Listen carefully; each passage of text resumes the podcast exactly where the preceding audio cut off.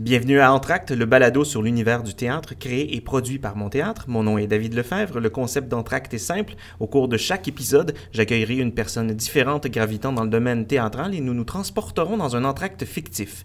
Je demanderai donc à mon invité en introduction et en fin de discussion de commenter la pièce fictive à laquelle nous assistons, puis nous discuterons candidement de théâtre en 20 minutes comme un véritable entracte. Mon invité aura la chance aussi de poser des questions.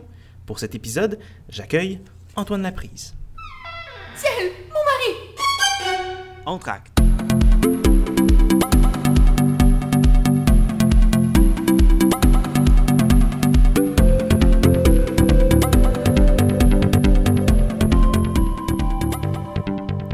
Frères humains, bonsoir. Ah, je suis en compagnie du Bleu. Oh, Loup Bleu. Lefebvre. Bonjour. Bonjour. Comment allez-vous? Très bien.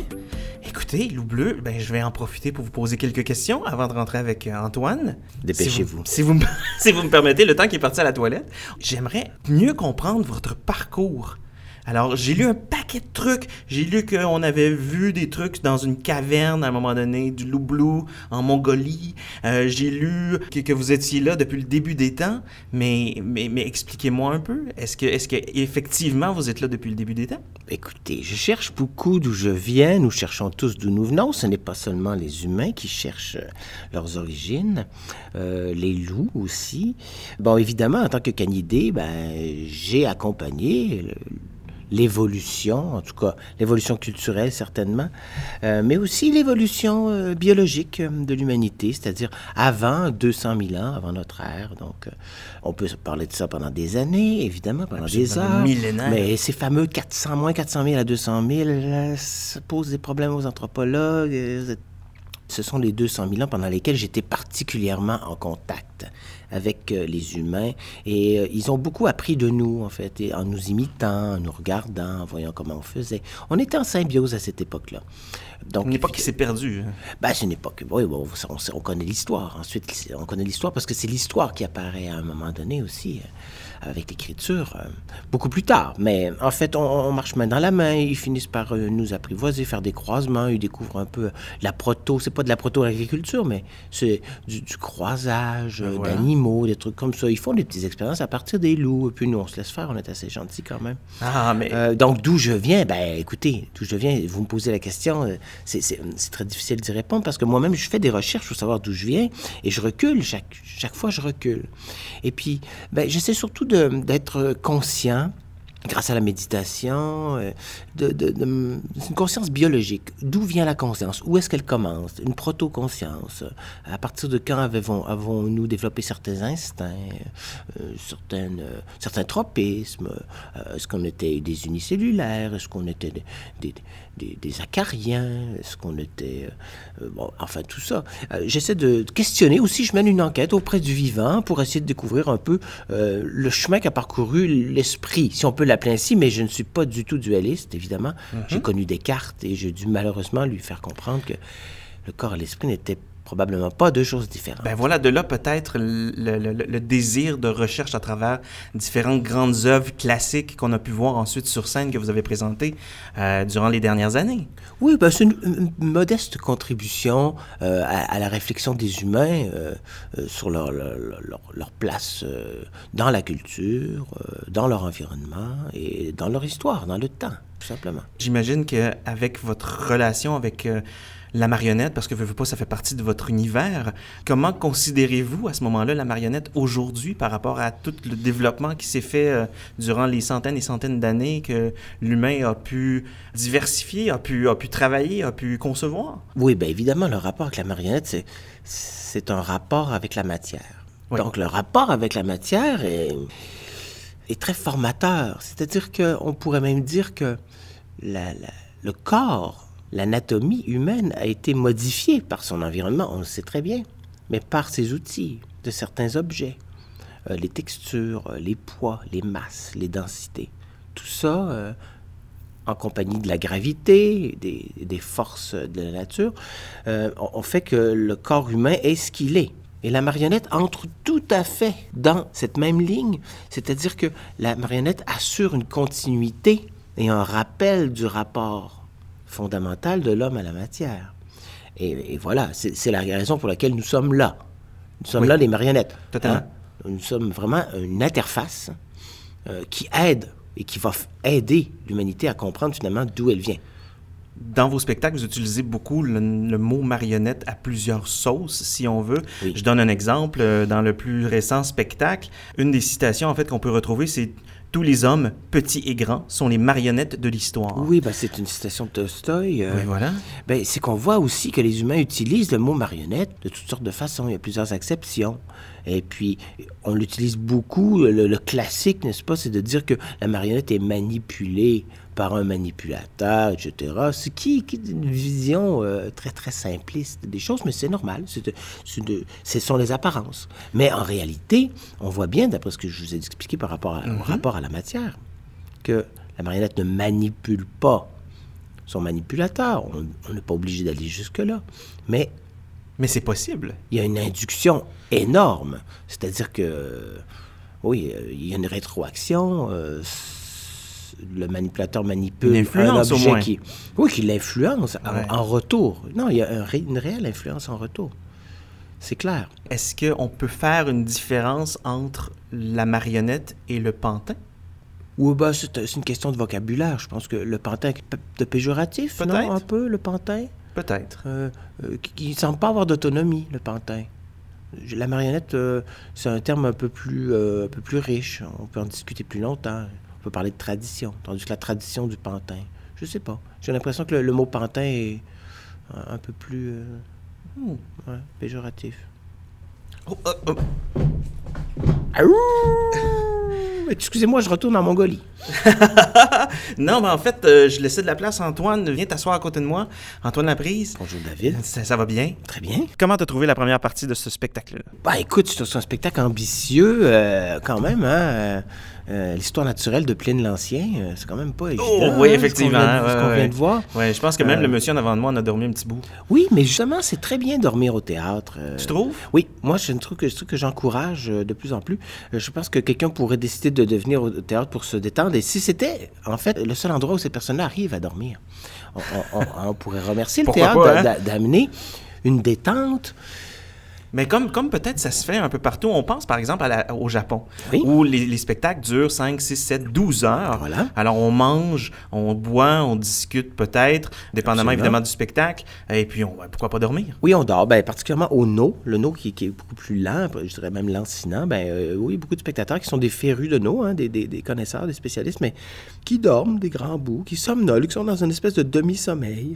Une espèce de transe euh, Ben, artistique. Oui, parce que le no, en fait, euh, c'est l'histoire de quelqu'un qui arrive et c'est toujours un esprit qui revient des morts et qui vient, euh, qui n'est pas en paix et qui vient essayer de résoudre euh, son problème.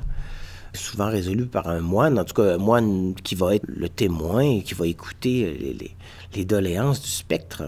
La cité du no au Japon, ça a été vraiment une expérience. euh, Oui, parce que tu as pu aller voir. En fait, j'aimerais juste qu'on qu'on te remette en contexte pour ceux et celles qui ont peut-être un petit peu de difficulté, possiblement, j'en doute, mais ça peut arriver. Alors, donc, Antoine, tu as fait la course Destination Monde il y a plusieurs années, dans les années 90, Oui. si je ne me trompe pas. Tu as fait le conservatoire euh, donc, euh, de théâtre années plus tôt. à, à Québec. D'ailleurs, euh, tu as écrit sur, euh, sur le conservatoire un mot absolument fantastique. Ah bon? Euh, tu disais que, que le conservatoire t'avait avalé, déboîté, désossé, moulu, remonté, allaité. Bref, il y, a- il y a énormément de verbes. te rattachait jusqu'à laisser pour mort, ressusciter et recracher, mais tu es toujours vivant. C'est un très, très beau mot en rapport au conservatoire. Euh, As-tu encore de beaux souvenirs de, de, de cette époque-là? Très, très beau souvenir. Euh, c'était très difficile. C'est une épreuve. Hein? C'est vraiment une, euh, un rite de passage, le conservatoire. Que Par- pour l'ego, l'orgueil? ou Oui, c'est euh, ça. Euh, j'ai pas fait d'autres écoles professionnelles, donc je, je ne suis pas. euh, j'ai pas fait mon barreau, j'ai pas fait la, la polytechnique, j'ai pas fait des choses comme ça. Je sais pas de quelle façon se transmet le savoir, mais dans les autres domaines. Mais euh, c'est clair que c'est dans le domaine du théâtre, on est dans un domaine où euh, les émotions sont beaucoup sollicitées, le corps aussi, donc euh, la créativité. Donc c'est une, une école de- des relations humaines aussi. mhm. On y entre un peu jeune, on est encore en formation, mais à tous les niveaux, au niveau émotif, au niveau relationnel, euh, le rapport à l'autorité, euh, euh, l'introspection, l'intériorité, le rapport à soi. On joue dans une matière fondamentale qui est, qui est l'humain, mais on joue dans, dans, dans, des, dans les rapports aussi, les rapports relationnels. Tout, on joue des rapports relationnels sur scène, on a des rapports relationnels dans le travail avec les gens avec qui on joue sur scène, avec les metteurs en scène ou les professeurs qui nous dirigent, avec nous-mêmes. Donc, c'est très, très, très prenant, c'est bouleversant, et je dirais que hum, ça disloque un peu, en effet. Ça, mais, mais voilà, c'est ça, c'est l'école. Jusqu'à, pas, pas jusqu'à casser. Euh, non, non, non, non, non, non, pas au sens euh, de, la relation d'autorité dure ou euh, rigide, militaire. non, on n'est pas. ce qui est difficile parfois, c'est justement de briser le moule de l'obéissance, qui, qui, est quand même. On sort, on sort d'un système scolaire où on, on doit quand même obéir parce qu'on est des enfants qui obéissent à des autorités. C'est juste qu'il faut apprendre à devenir sa propre autorité, en même temps euh, être malléable, se laisser euh, pénétrer par les, commentaires des autres. Tu es enseignant à l'UQAM, justement. Est-ce que tu, tu, perpétues un peu ce que tu, tu as appris ou euh, est-ce que tu te bases seulement sur ton expérience? Qu'est-ce que tu enseignes présentement? Bien, j'ai enseigné, la, je fais un cours de mise en scène pour marionnette et je fais aussi un cours d'initiation à la marionnette. Le cours d'initiation, c'était vraiment le, le B.A.B.A., c'est-à-dire avec des scénographes. C'est le premier cours, en fait. Il s'agissait de, construire quelques marionnettes, quelques prototypes, quelques techniques très simples. Euh, bon, on apprend le fameux papier mâché, on apprend cette affaire-là, la marionnette à gaine, euh, euh, ou d'autres marionnettes, ce que j'appelle la marionnette sauvage, moi qui est une marionnette un petit peu plus improvisée.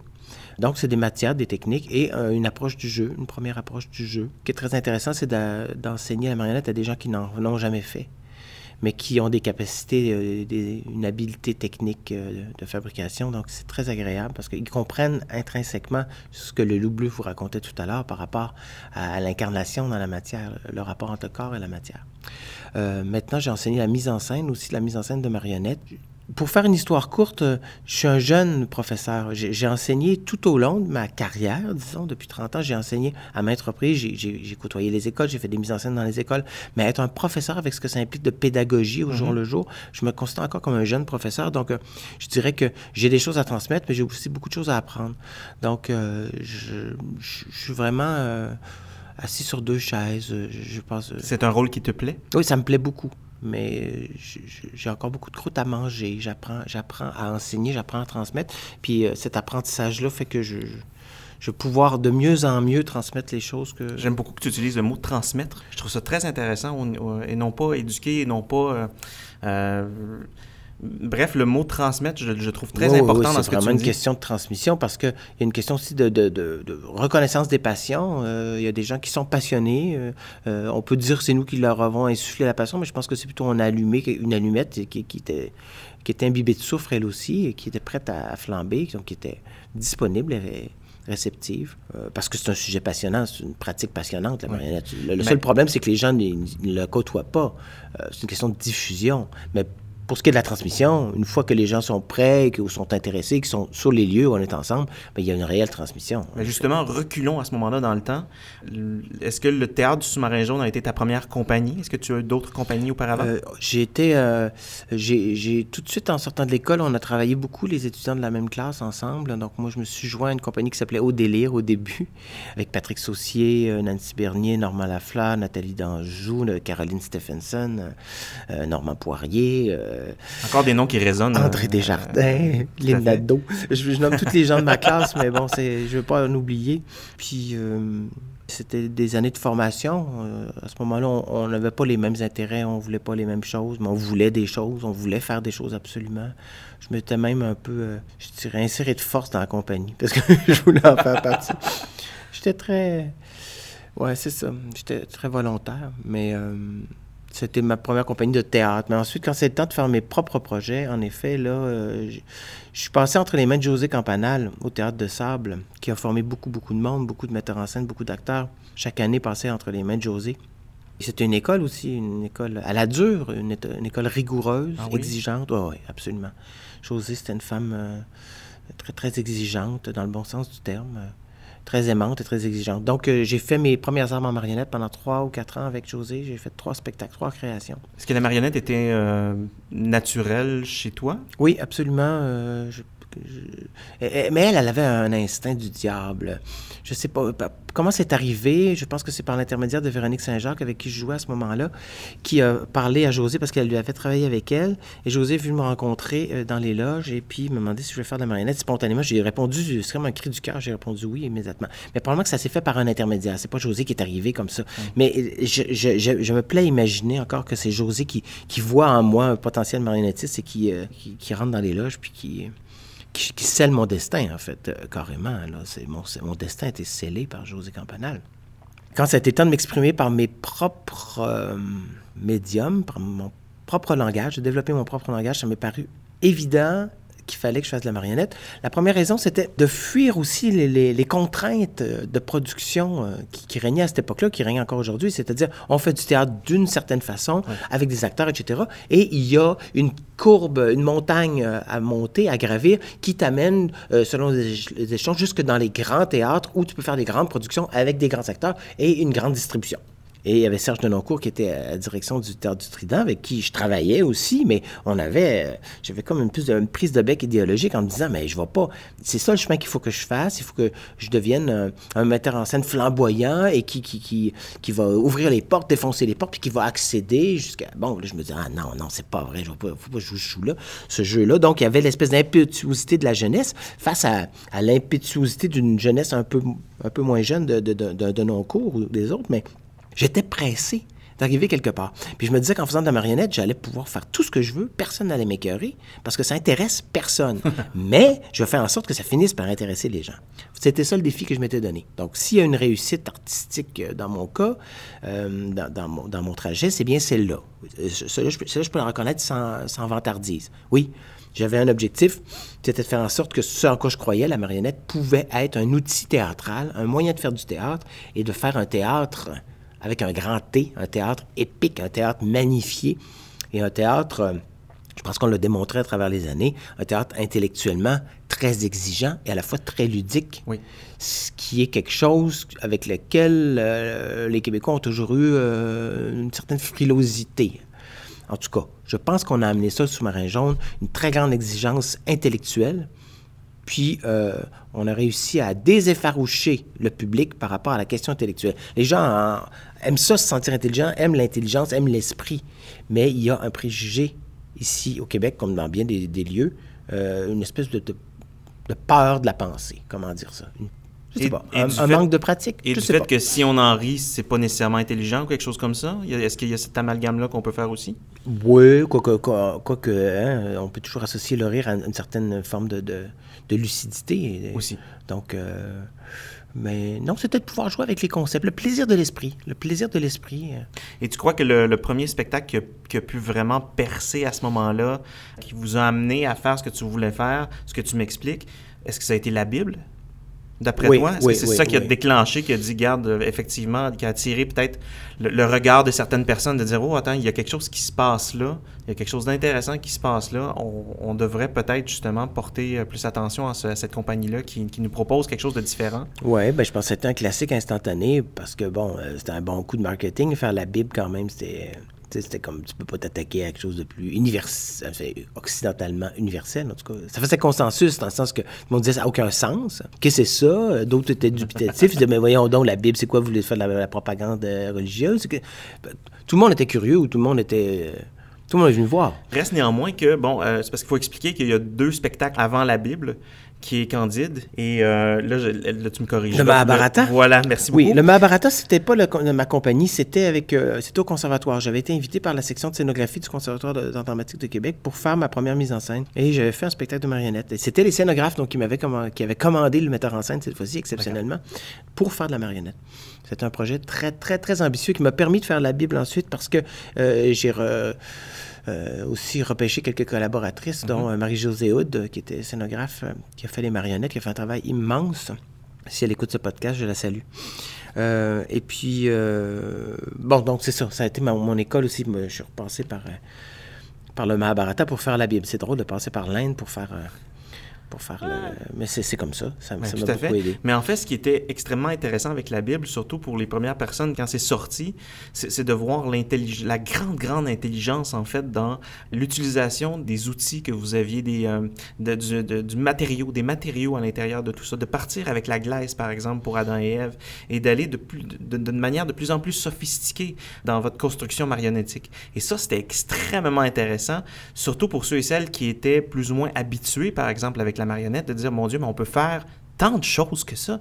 Et- et- parler, en fait, de quelque chose qu'on connaît, euh, mais, mais qu'on connaît et qu'on connaît et qu'on connaît et qu'on a lu et qu'on a lu, et, et de le voir, mais d'une manière complètement différente.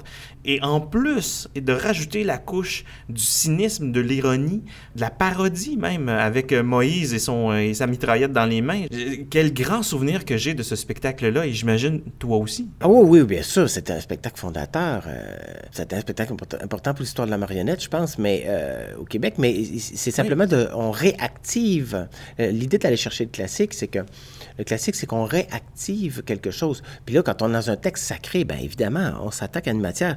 Je les peintres, euh, euh, puis les dramaturges ont fait pendant des siècles, se sont servis de cette matière-là, cette matière première. Donc, évidemment, on bénéficie de, de la résonance d'une œuvre comme celle-là et le fait de la réactiver, ben ça, ça crée une réactivation culturelle à, plein de niveaux. Puis au niveau artistique, ben oui, c'est une espèce de catalogue des possibilités marionnettiques, en fait, des possibilités que j'avais explorées à cette époque-là ou que j'explorais parce qu'on a inventé des marionnettes, ni plus ni moins. On a créé des Oui. prototypes, on a inventé des marionnettes. Donc, euh, et puis j'étais novice moi-même dans l'art de la marionnette. Euh, c'est ça, je, Mais ton apprentissage se faisait au fur et à mesure, justement, des, des J'apprenais créations? J'apprenais sur le tas. Ah oui, carrément, carrément. J'ai pas suivi de cours. J'ai travaillé avec José. Après ça, je suis parti de mes propres ailes, puis j'ai fait de la marionnette comme je l'entendais, comme je le pensais, avec euh, mes, mes maigres références.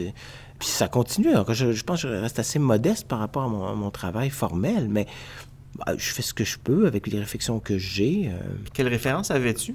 ben, j'en avais très, très peu. À ce moment-là, j'avais mes références euh, d'enfance, de- du Muppet Show, de Sesame Street, euh, des choses comme ça. Quelques spectacles que j'avais fait avec José Campana, j'avais vu très peu de marionnettes. Tes références au niveau du théâtre, de la mise en scène ou du, Ah euh, du bon, jeu? non, ça c'était autre chose quand même, c'était beaucoup plus riche. Là. J'avais- à partir du moment où j'ai commencé à m'intéresser au théâtre, j'ai vu quand même pas mal de choses euh, de, dès l'adolescence. J'étais quand même une, une culture livresque assez, euh, assez abondante, mais j'ai toujours été un peu éclectique, ce que mes professeurs me reprochaient aussi au Ah ouais? conservatoire, d'être un, un peu euh, éclectique même. euh, Ouais, c'est ça. Qu'est-ce qui- qu'est-ce qui dilettante, il m'avait sorti ce mot-là, ça m'avait fait très mal. Mais euh, oui, tu es un dilettante parce que tu aimes trop de choses différentes, tu t'intéresses à tout. Ben oui, ben oui, je m'intéresse à plein d'affaires. euh. Mais ça peut être un- une, une superbe qualité, justement, puis qui, qui t'a amené probablement vers la marionnette par ce- cette curiosité de, de découvrir un nouveau monde. Oui, ben ça, ça fait en tout cas que je navigue d'un monde à l'autre et que dans la réalisation, dans l'écriture, euh, dans la construction des marionnettes, dans la conception, dans l'aspect scénographique, j'ai touché à plein d'aspects euh, du monde artistique. Ce qui fait que je suis capable, de, en tout cas au moins, de maintenir un dialogue euh, avec, euh, avec n'importe qui de la pratique. Puis le théâtre du sous-marin jaune a fait beaucoup d'expériences, d'expérimentation. euh, par exemple, euh, les essais de Montaigne, était- c'était un concert rock. Ah ben euh, oui, c'est sûr qu'au niveau formel, on a, on, on a risqué des choses. On a risqué des choses. jamais assez à mon goût, parce que je trouve qu'on pourra... On, parce qu'on va continuer à risquer. Mais c'était pour pas s'enliser toujours dans la même forme non plus, parce que ça peut devenir une recette. Bon, hein, les marionnettes revisitent euh, Voltaire, les marionnettes revisitent ça. Descartes, les marionnettes revisitent Montaigne. Puis... euh, je je voulais pas nécessairement faire une recette, quoique je pourrais aussi le faire, puis me, me renouveler quand même dans, la- dans le propos et dans la structure dramatique. euh, Ce qui est arrivé de toute façon avec euh, le arrivé. discours de la méthode, par exemple, où il y a une réflexion philosophique sur le manipulateur et la marionnette, ouais, par qui est exemple. superbe. Oui, ben, mais au niveau formel, c'est ça. Il faut imaginer le loup bleu, par exemple. Euh, On voit beaucoup le loup bleu sous sa forme euh, de marionnette à gaine, en polar bleu, avec ses deux petites billes noires qui lui servent de yeux. Euh, Ça, c'est une image qu'on a de- d'une des incarnations du loup. Mais il faut se rappeler, dans le discours de la méthode, le loup apparaissait en 2D, en deux dimensions. Euh, il est parfois de, de différents formats. Il peut être en tout petit format, en grand format. On a même des mascottes géantes du loup. Donc, la forme du loup n'est pas définitive. Donc, ça permet énormément de liberté. C'est pour ça que Les Essais de Montaigne, c'était un film, donc c'était une super production pour marionnettes, un film de 80 minutes, un long métrage. doublés par les acteurs en scène. Bon, c'était une idée, c'était une façon de faire du rock et du cinéma en même temps. On était comme dans une phase où on voulait plus faire de, de théâtre, on voulait faire du rock puis du cinéma. Et c'est ce qu'on a fait au théâtre, on l'a amené au théâtre. Et tu as pu expérimenter un petit peu aussi la réalisation cinématographique? Tu as fait trois courts-métrages, ou du moins trois films, dont un documentaire? Oui, euh, deux documentaires. Un documentaire sur Robert Lévesque ouais. et un documentaire sur Fred Fortin.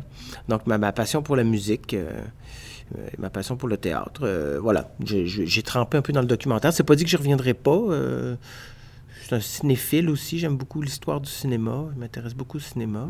Mais euh, je reviendrai peut-être à la réalisation. Euh, ça se pourrait très bien, on ne sait pas. Donc, 2014, Guerre et paix, ça fait déjà quatre ans.